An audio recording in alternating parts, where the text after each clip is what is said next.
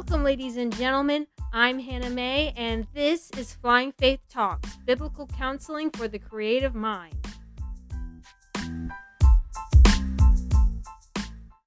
Today's episode was originally recorded on March 8th of 2023. This is episode number 19, and this is a book analysis of Chris Wachter's The Sorcerer's Bane. So today's focus for our review is actually going to be extra special because today on flyingfaith.org I am going to be starting this brand new program. I am not simply just going to review their book and tell you if I like it or if I don't like it or what to watch out for. In this review and future reviews, I am also going to be examining the heart of the author behind the book.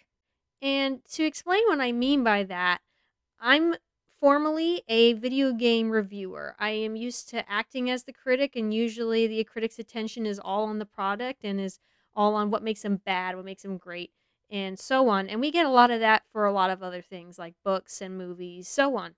And there is a lot of good to reviews, especially to customers or potential customers, because people want to know is this going to be worth my time? Is it going to be worth my money? Basically, the work of a critic is to help service the customer or the potential customer. However, I feel like reviews, they can sometimes, I think I'd be remiss to not admit that sometimes we critics relish the position that we hold over other people. I mean, they're literally offering essentially their heart and soul to us. And it is basically up to us whether we're going to like spit all over it or we're going to like laud it to the heavens. And it's either incredibly elevating or incredibly crushing but it's usually all centered around the reaction to the specific work itself. And there's very little advice or encouragement given to the artist or the person who produced it.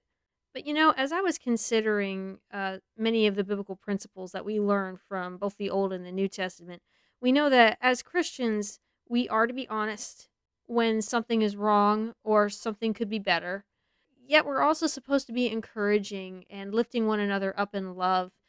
And so I feel like reviews they fall short in the lifting others up category. Not to be lying, you know, about a product. Like if there's a problem, there is a problem and it should be addressed. But they don't usually give the person who made the product any sort of constructive means of going forward. And lots of times they don't speak encouragingly either. I mean, first thought in my mind for a comparison, like think of the nostalgia critic online. I mean, he's a bit foul mouthed sometimes.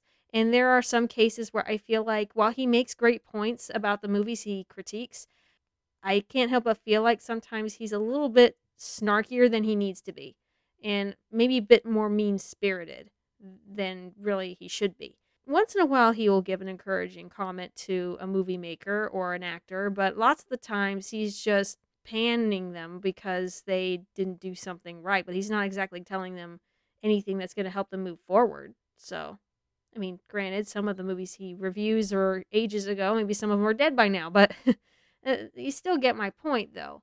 There's his honesty, but yet he's not exactly offering anything encouraging in terms of how they may grow and their growth potential and what is their talent? How can they really exemplify the areas where they really shine? So, to steal some literal words from the nostalgia critic, we have Flying Faith talks. Let's take it one step beyond. Let's not just talk about the good and bad in a book, but let's talk about how the author is talented, where their gifts are, and a word of encouragement to see them move forward in their craft. Because we need more and more creatives making stories like this, especially in today's world. And we need to keep them encouraged while at the same time pushing their skills into excellence. And so let's kick into this with Chris Wachter's The Sorcerer's Bane. Now, Chris Wachter, she was a guest on my show, and we've actually become good friends um, after we met doing the podcast. And uh, man, she is an awesome lady. And well, this is the first book in her The Seven Words series. And this is a fantasy dark fiction. And she self published this also. You know, good for her. It's not easy self publishing. And the original release date on this book was February 16th, 2018. So, one of the fun surprises I had as I started having guests on this show was several times when those guests, you know, we hit it off so well that they decided to surprise me by sending me a signed printed copy of their books. How amazing is that? And how generous, too. So, Chris Wachter, she wasted no time sending me a copy of uh, The Sorcerer's Bane. And of course, I went right into it and I just decided I was just going to read this right away. I mean, especially when it was like one of the first books to end up in my mailbox lately. So, to give you an idea of the story, let's read the back cover here real quick. Um, it starts with this pretty cool caption. It says, Raised in darkness, called by light, a young slave boy challenges the might of a demonic sorcerer. And then it goes on to say, Know this, you are my property, my slave. My word shall be your law. Can prophecy be thwarted? Sigmund, ancient sorcerer and wielder of heavy magic, believes he already knows the answer. After all, what chance does a weak, voiceless slave boy have against the power and might of the demon's growing darkness? But what the sorcerer fails to realize is that the One has already claimed the boy and placed within his spirit a glowing ember of light in a world of abuse and violence. Seven worlds linked by mysterious wormholes called skipping lines, seven sealed words of light hidden in time, and one heir of prophecy called to reclaim the words and bring the light of truth. So here we have a, one of the most unique worlds that I have seen in stories in a while. It's really interesting to me because this is story has like this combination of sci-fi and fantasy that's pretty unique to them. And it's mostly feels like a fantasy because you got the castles, kings, queens, lords, dukes, and you also have sort of that fantasy magic flavor as you're getting out of the story here. But yet what kind of pushes it into sci-fi is how they talk about these different planets are connected by wormholes. So you can be in like this world that's kind of Tatooine-ish and it's got like a bunch of sand and everything. And then you can jump a link and then you go into this other world that's probably a little bit more like classical sort of England, European sort of area. Chris Wachter, it, it, you really get a good feel for how much heavy work she went into building this world when you just open the book. I mean, she's got all kinds of maps. She's got the. Um, uh, let me see if I can open this right now. I mean, I'm sure I could read some of this a little bit. Like for example, she's uh, here are some of the seven worlds that she has written in the Ocean system. She calls them Ocean system. So it's like there's Amethea, there is Arisima, Coryllis, Galceria, Namora, Soriol, and Varese or Varese. Um, I'm not sure how she's pronouncing it, but it, it's there. and I, I, that immediately appealed to me from the very beginning. I mean, even if you guys if you watch the podcast that she guested on, that was the podcast titled God Deus Ex Machina. You know, we were going over the topic of whether or not God is a Deus Ex Machina in fiction. And if you have not listened to that podcast, I highly recommend it. Again, I tout it as one of my personal favorites. Uh, but anyway, back to the topic. You know, she was sharing with me more and more of her book, and she even reads the first page for me. And I was like, wow, that sounds so interesting. I'd like to try it out.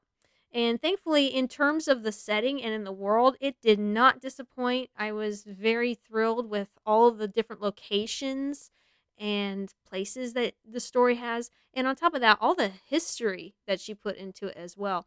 I mean, for some someone like myself, I love books like Lord of the Rings. Tolkien is my all-time favorite author and um, i'm not going to say that she reached the same like crazy levels of lore as tolkien had but the level that she did have is incredibly hard to put together and i can tell that from personal experience. Plus she also had a great feel for all the different kinds of customs different locations would have you know different types of government system as well as like a main council i guess you could kind of call a federation. I don't know if it was called a federation in her book but you know it's it feels like someone taking Star Wars and then mixing it in with a little bit of Narnia, if that makes sense.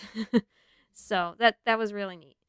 Also, many of her characters are quite likable. If I were to talk a little bit further into the story, just a little bit, and again, I'm in these reviews, I'm gonna like not give egregious spoilers of any sort. But anyway, um, all of her main characters are quite likable, and all of her villains are quite detestable, and that's perfectly fine. Well, I guess you could argue one villain is kind of like set up as somewhat more of the complicated sort of sympathetic villain. But majority of them eh, they're pretty nasty, pretty nasty characters. And you know, it's it's sometimes it is good to present the black and whiteness of that because you know Bible's pretty clear. There's a difference between sinfulness and non-sinfulness, and so it's good to see that line being clearly drawn rather than the constant gray area mentality that our modern world seems to have. And so, getting into a little bit more of the story itself, uh, the plot basically is about a kidnapped prince who is basically forced into becoming this villain's assassin. And there's this whole big plot about using this kid, the prince, to essentially eventually murder his mom and dad, the king and queen. And again, that's not really a spoiler because that's mostly in the beginning of the book. That's like the big setup of the whole thing.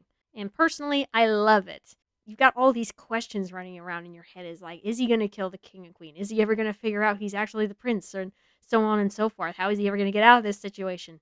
And that's a really, really good setup, which is something else I think Chris did pretty fantastic, especially at the beginning of the story. And throughout the story, Ren has to undergo some pretty harsh conditions, pretty terrible.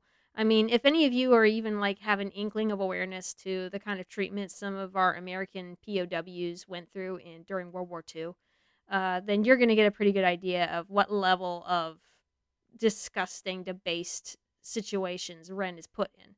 And it can get a bit much. So already right off the bat, I'm just going to emphasize if you are squeamish in any way, this book is probably not your cup of tea. There's even places when I was just a little uncomfortable. I mean, I've read worse as far as violence is concerned, so I don't think it's the most violent thing I've read. But I know that if someone like my mom, who is a bit more sensitive to such things, uh, read that, she probably would put the book down. So there you go. If you don't like traumatic stuff going on for long periods of time, skip the Sorcerer's Bane. It's probably for the best. However, those of you who really enjoy uh, darker sort of fantasy, uh, this thing would definitely be up your alley. Now, if I were to point out things that kind of got in the way of my immersion, you know, my experience of the narrative, though, um, it mostly kind of came down to presentation, and in some cases, it felt kind of like there were too many stories going on at the same time.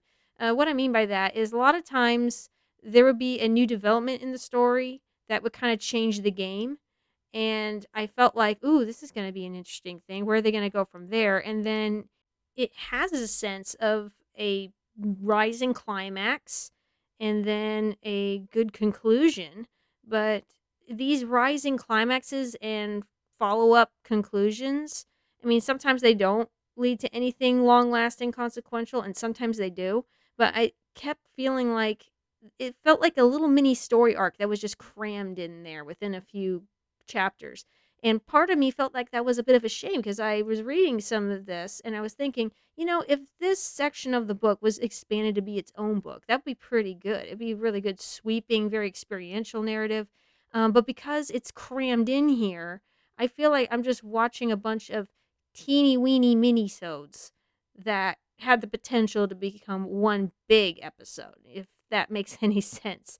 You know, I, I just, again, I keep getting this feel of a three act structure that is being rushed along with these sort of segments.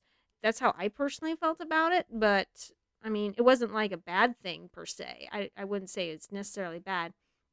So, I mean, I suppose if you really like a fast moving narrative, I, I don't think you'd mind. I mean, I guess I prefer things moving a little bit slower with a narrative and feeling like I have one big um, beginning, middle, climax, and end rather than up and down, up and down, up and down. it's like that's kind of like a yo-yo.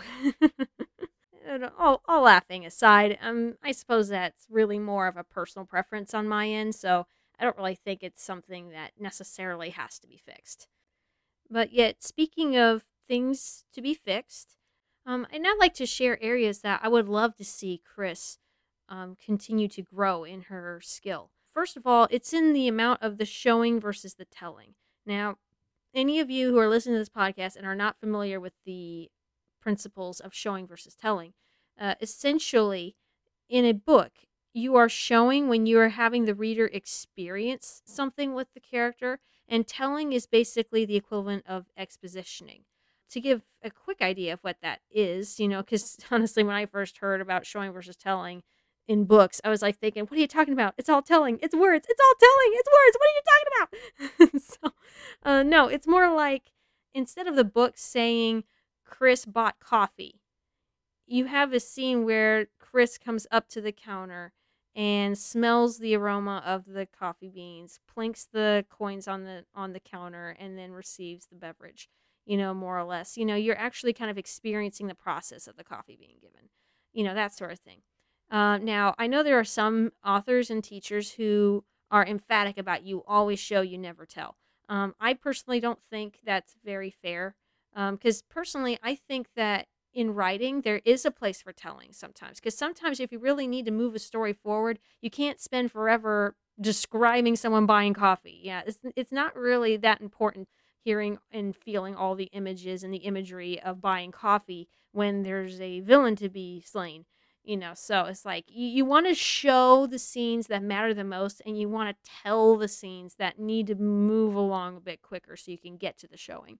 In Chris's case, though, I felt like she did an awful lot of telling and in, in a lot of areas where I felt like, oh, that would have been so cool to actually experience, you know, like instead of telling me about Ren's victory that day, why not show it to me? Let me feel the rise and fall. Let me let me feel Ren being beat down and the, by these bullies and then kind of rising to the occasion and having a little moment of victory, you know, before he gets inevitably punished by his overseers. I kind of, it's like, that's just a small example, but there are many other places, you know, where I felt like, oh, I, I wish she would show it and not just tell me about it, you know, so, um, because to me, Chris's imagination for those scenes, that sounds great. I was thinking, oh, I want to see that. I want to feel this scene and I kind of felt like you know she wanted to sh- show me the scene, but it, she didn't quite show me the scene. So just in, just encouraging her, your ideas are great.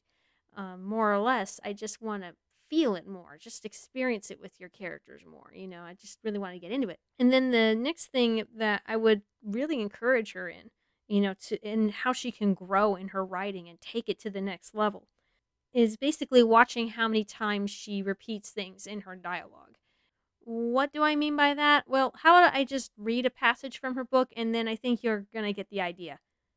So here's a piece of dialogue from our main villain in the story. I think she is more. Your reaction when Ponce threatened her earlier today was quite revealing. It helped me to appreciate just how important she is. You see, dear boy, though I enjoyed your show of surrender this morning, it was quite marvelous. I have come to the conclusion your actions were nothing more than a sham. But your concern for this girl, ah, now that I believe is real. I have a theory. My theory is that you value her life more than your own. Now, on the onset, it doesn't really sound that bad. And it really kind of in and of itself isn't. But if you kind of notice in the dialogue, he basically is reiterating the same information in three different ways namely the fact that he figured out that this character matters to Ren. You know, you have your sentence, the opening one, I think she is more, and then the one following is your reaction when Ponce threatened her earlier today was quite revealing, and followed by it helped me appreciate just how important she is, and then I've come to the conclusion that your actions are nothing but a sham, but your concern for this girl was real. And then my theory is that you value her life more than your own. Uh, you kind of see what I'm talking about here. Um, it's three different ways of saying the same thing. And it's not like any of the sentences are bad, none of them are bad. And I'd even argue, you know, it's not so bad to repeat the same information uh, close together in certain situations. But the thing that really kind of started to grate on me is that she would do this in just about 80% of the dialogue. 80, 80% of it was taking a single piece of information and then finding like three to five ways to reiterate it within the same paragraph. And sometimes that even happened in her imagery and in her uh, prose. You know, she would give a certain amount of information about something. You know, maybe it's a rule or maybe it's about an event going on. And then she would like repeat the reasons four times. So I felt like every paragraph I'm reading, I'm just kind of like hear a broken record for about five seconds and then I'm going to move on to the next thing. Um, so, and sometimes though, and this is a guess for me, just a guess, but it feels like she had so many great ideas for how to describe something or so many great ideas how to write a character's dialogue that she couldn't pick just one and she decided to include them all. Um, again, that's just an assumption and I may be wrong and, you know, uh, who knows. But again, you kind of see what I'm saying here. They are all great lines. I just felt like she needed to pick just one. So I would encourage her to, you know, if she doesn't already have a group that she trusts, which I'm pretty sure she does, when they go through her book and they beta read, you know, if she has a hard time picking and choosing which of these to use, then maybe others can help her decide or others can help her move forward because they're they're all fine on their own. It's just I would have liked them each to be on their own. that that's just the feel for it. I guess other minor things. Uh, I don't consider these as like major deal breakers. Is I, I kind of felt like some of the characters were a little underdeveloped in certain ways. Not all of them, but I mean, again, I really liked the setups that she had for these characters. I love the backgrounds that she has for these characters. Um, I just wish that the story that she told allowed me to discover these things about their characters because a lots of times their backgrounds um, were delivered in an expositionary way rather than a organic story way if that makes any sense you know it's kind of a difference of someone sitting down and saying hey you know where i come from so and so and so and so versus a person seeing something on their back or something in their belongings and coming to the conclusion they must have come from this or they show a skill set that's only from a certain area or so on. I, I mean again, it's all it's all circumstantial whether or not a telling form of the backstory is appropriate or a showing form of the backstory is appropriate. It's just I felt like with kind of like what I mentioned earlier about the balance between showing versus telling, again, it's really hard to find. I felt like Chris really leaned on telling a bit too much. And I would have loved to kind of discover her character's backstories rather than be having it being given to me on a silver platter. Um, so I mean that's just how I felt. Anyway, those are areas that I felt like she can definitely grow in because everything else pretty much worked pretty well with me. And one last thing I forgot to mention, uh, as far as something to that Chris she, can work on, is you know how the villains run their plan. I mean, the big plan of the villains is to take the prince, brainwash him, and make him eventually assassinate his mom and dad. However, you know, they put him through so much of this horrifying stuff, you know, like breaking him down. In fact, there are certain points when honestly he should have died 50 times over. And I keep thinking in the back of my head, uh, you know, you want him to be fit and able to kill a powerful queen and king, right? I mean, why you I know you hate the kid because he's the son of your hated enemy, but uh isn't whipping him and beating him down to a pulp kind of backwards to your plan? I mean, how is he supposed to fight anybody if you put him to the brink of death all the time? And I found it a miracle that he was even able to function properly or even live after like the first few experiences. So, I mean, I kind of personally thought it doesn't quite make a lot of sense, but I mean, it is what it is. Anyway, I mean that's just another little side nitpick I kind of thought of. You know, it's like we we want to try to make the villains' motivations make sense as well as their actions make sense with their motivations. So I just kept feeling feeling like the villains were sabotaging their own plan by constantly abusing Ren to a point where you know he was dying essentially. It's like uh, you do want him to do your big revenge mission, right? Because I don't see how this is helping him in that respect. In fact, I think it would have been more effective if they treated him well. You know, it's like make them think that they're his friends, and then he's gonna willfully do it. But uh, no, they decided they're just gonna, oh, we're just gonna starve him to death. That that'll teach him. And it's like, yeah, and then you don't have your assassin. So anyway, that's just that's just a little extra thought. And before I wrap up this part, I should probably mention just a few more content warnings. You know, aside from the violence that I've already mentioned earlier, you know, if you're sensitive, you probably don't want to read this. Um, other areas to consider is also that some very tough topics are brought up, which, by the way, I I want to applaud Chris Wachter again for her willingness to address these sorts of things because Uh, I don't know about you, but I have a personal respect for any Christian author out there who has willingness to get gritty, you know, to actually have the grit to talk about tough things. But as a result, that does make it a little bit inappropriate for certain age groups. So if you don't want any sort of sensual topics coming up for your teenager or your little one, you probably want them to skip this for now. You know, at least wait till they're older or until you're at a point when you feel like they're ready for tough sensual topics. And there's also some magic in the story, as you probably kind of caught on to when I first read the blurb. For me, from what I could tell, this type of magic is very fantasy style. It doesn't really have a, much of an occult sort of feel to it or a cult flavor. It's really quite more like the bibbidi bobbidi boo kind of style of magic. So it's kind of there for flavor, it's there for fun. Uh, but of course, if you don't want that period in your reading or in your kids' reading, teenagers' reading, uh, then Sorcerer's Bane also shouldn't be for you. But if you don't mind a grim dark story, and if you don't mind some fantasy magic fun and are okay with some sensual tough topics, then this book will be for you. You you will enjoy this.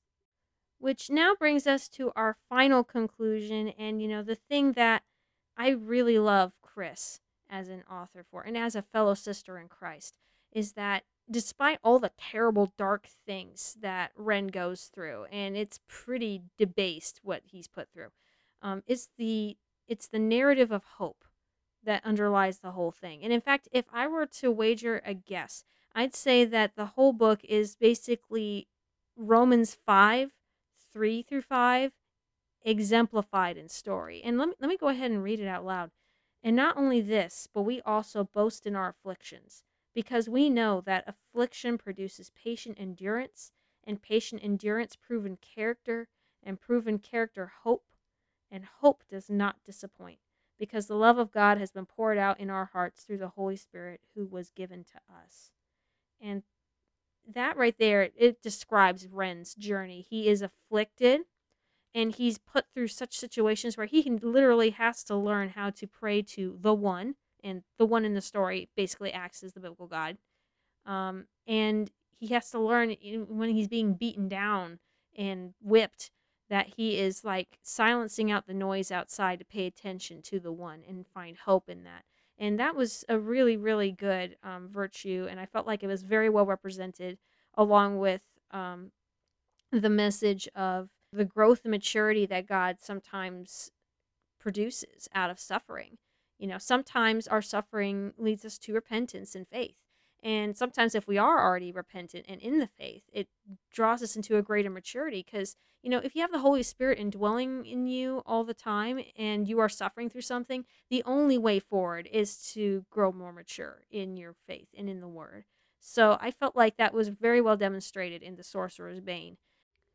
I'd like to read a passage real quick from Chris's book because this particular passage really does capture the heart and soul of the message and that in the Christian faith and with our faith in Christ, there is always hope despite the suffering. There's always that sign that no matter how far we fall or how degraded or stripped of our dignities we may become, there's always that hope that we have in Him.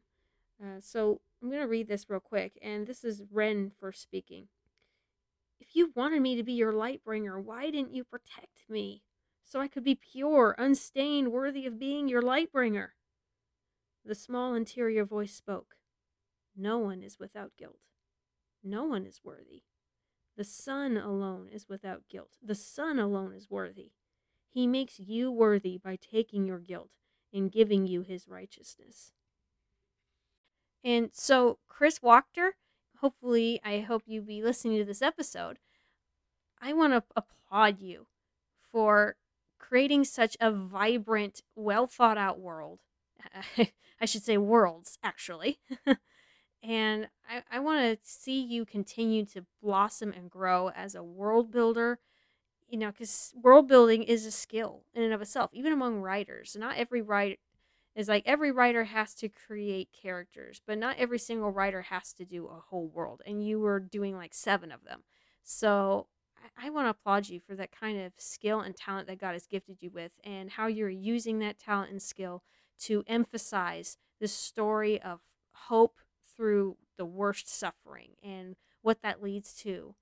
And as I con- as you continue to grow as an author, I of course certainly encourage you to be able to take the things that I mentioned today, whether it's talking about doing a little more showing, a little less telling with your story, and also taking uh, out some of the more repetitive aspects of some of your writing or dialogue, um, you're really going to skyrocket. I mean, you have the potential to be another Tolkien. I'll bet you anything. You've got the potential to be another Tolkien.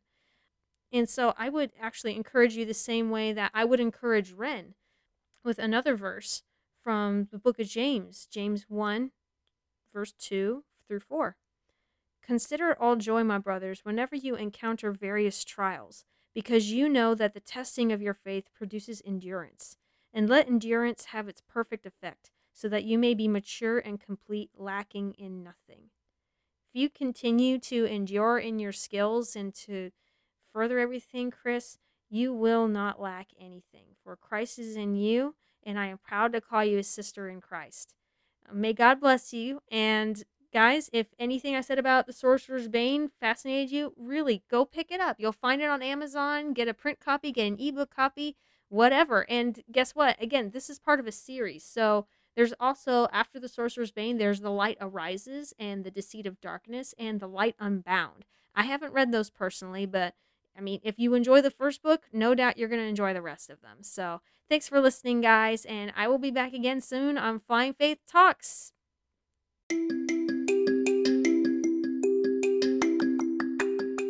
Thank you so much for joining me on this special Flying Faith Talks book review. And hey, if you would like me to review another book on this podcast, or perhaps you're a Christian author and you are seeking free constructive advice and encouragement like what you've heard today, then submit your ebook or audiobook to celestialflyingfaith at outlook.com. One more time, that is celestialflyingfaith at outlook.com and include it under the subject line review request. And let me also give a quick reminder no erotica. Okay, I do pretty much any genre, but no erotica. Also, if you are listening to this podcast and you like what you hear, feel free to visit me at flyingfaith.org. We have so many great articles and web pages for you to check out, including stuff on my book where you can buy it, learn more about it, or if you subscribe to flyingfaith.org, my subscribers receive exclusive newsletters every month, and even currently, right now, they are getting weekly reports on my current work in progress. So, if you would like to have a behind the scenes direct look into what's going on each month or what I'm personally doing, then once again, subscribe to my free newsletter on flyingfaith.org. You'll find the page, you can't miss it. All right, thanks, guys. That's all for today. Be safe, God bless, and see you later.